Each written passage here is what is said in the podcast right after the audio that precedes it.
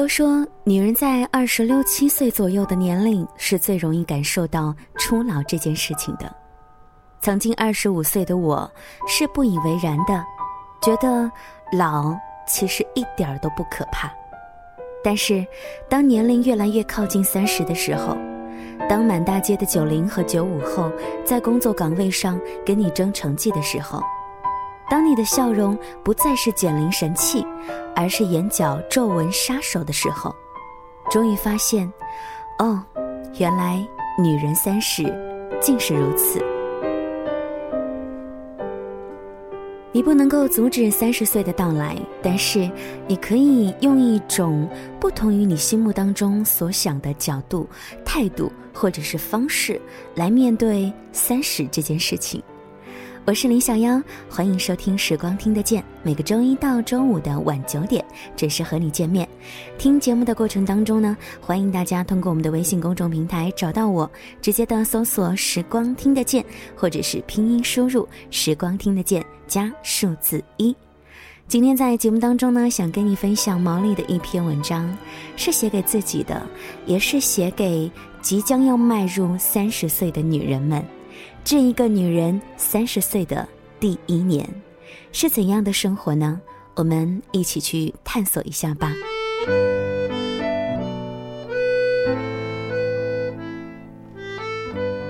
三十岁即将到来这件事情，在二零一五年的上半年，让我有那么一点儿痛不欲生。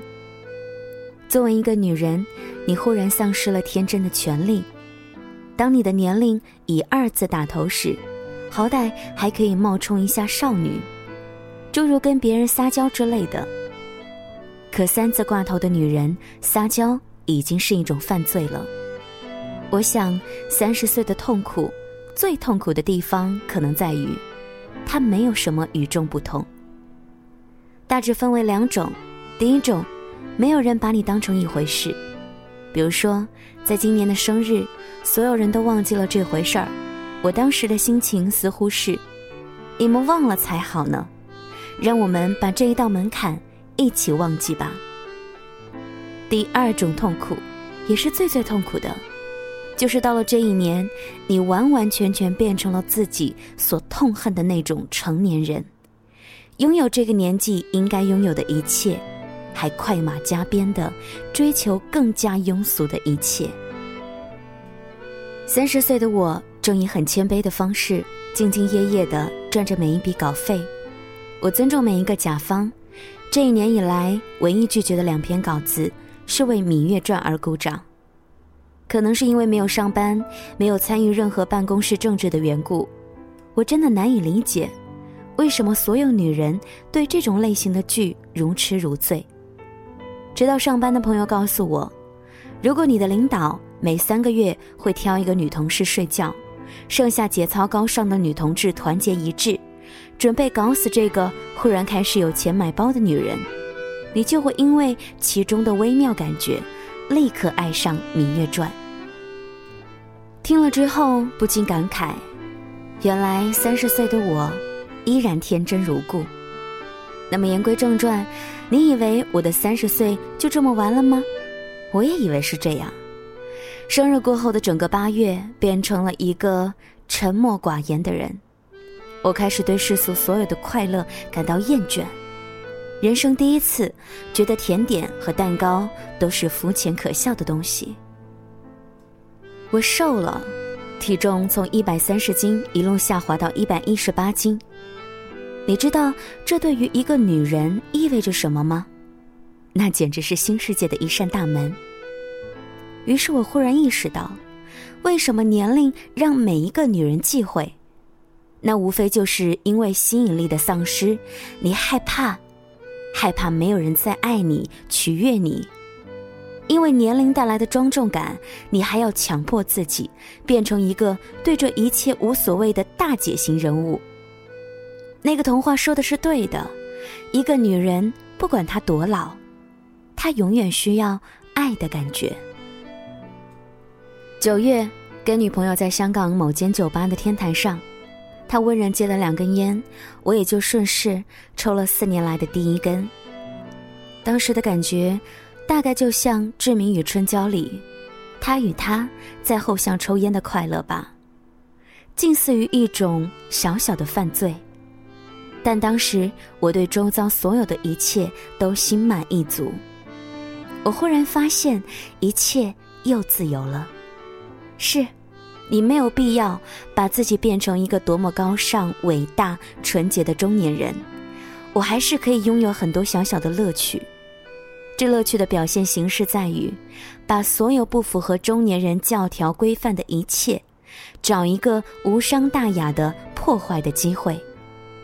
雾霾天去跑个步，下雨天去淋一场雨。我的确不再年轻，体检表上有十项需要复查的内容，但是去你的，我就喜欢这么过。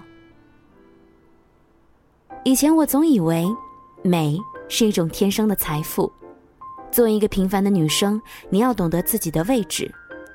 后来我几乎不遗余力的追求任何变美的机会。是的，所有尝试的一切都很肤浅。开双眼皮、做半永久的纹眉、种睫毛等等。我在三十岁才感悟出，肤浅有什么关系？美，就是短暂的快乐呀。以前我认为我的人生完蛋了，去到任何一个城市都不会发生奇迹。现在，我告诉你吧，在北京喝酒和在京都喝酒，根本完全不一样。所以说，当你变换坐标，周遭的一切都会改变。而人生的曼妙之处在于，只要你把自己松绑，你就可以得到另外一个你。我对自己的三十岁的第一年很满意。或许我已经不再是一个天真的女人，但是不天真的女人有不天真的乐趣。世界换了方向，另外一头依然充满乐趣。也祝福你，如果你的三十岁即将到来的话，祝你过得快乐一些。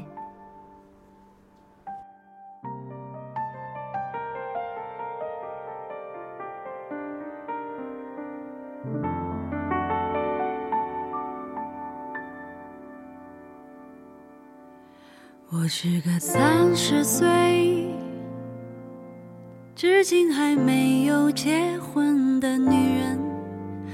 我笑脸中，眼旁已有几道波纹。三十岁了，光芒和激情还没被岁月打磨，是不是一个人的生活比两个人更快乐？我喜欢。三十岁女人独有的温柔，我知道深夜里的寂寞难以忍受。你说工作中忙得太久，不觉间已三十个年头，挑剔着，轮换着，还再三选择。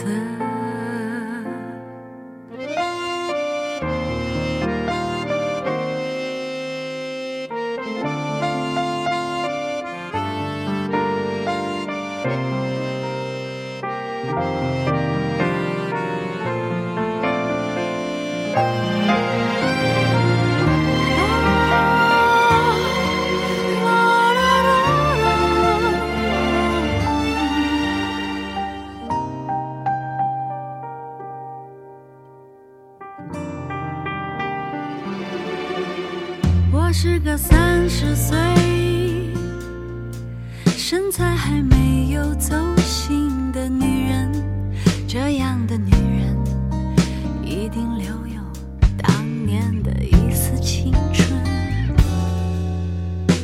可是这个世界，有时候外表决定一切。可再灿烂的容貌。都扛不住衰老，我听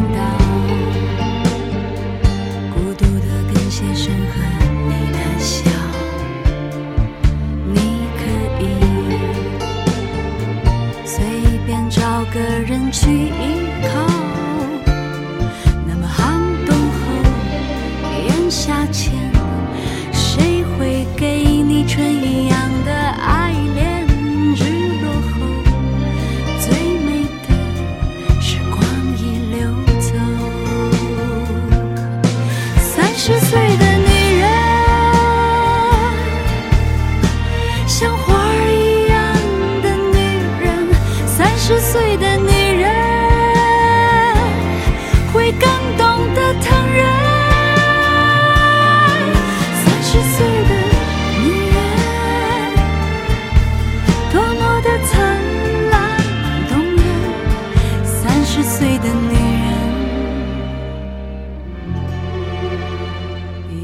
二十岁的女人单纯。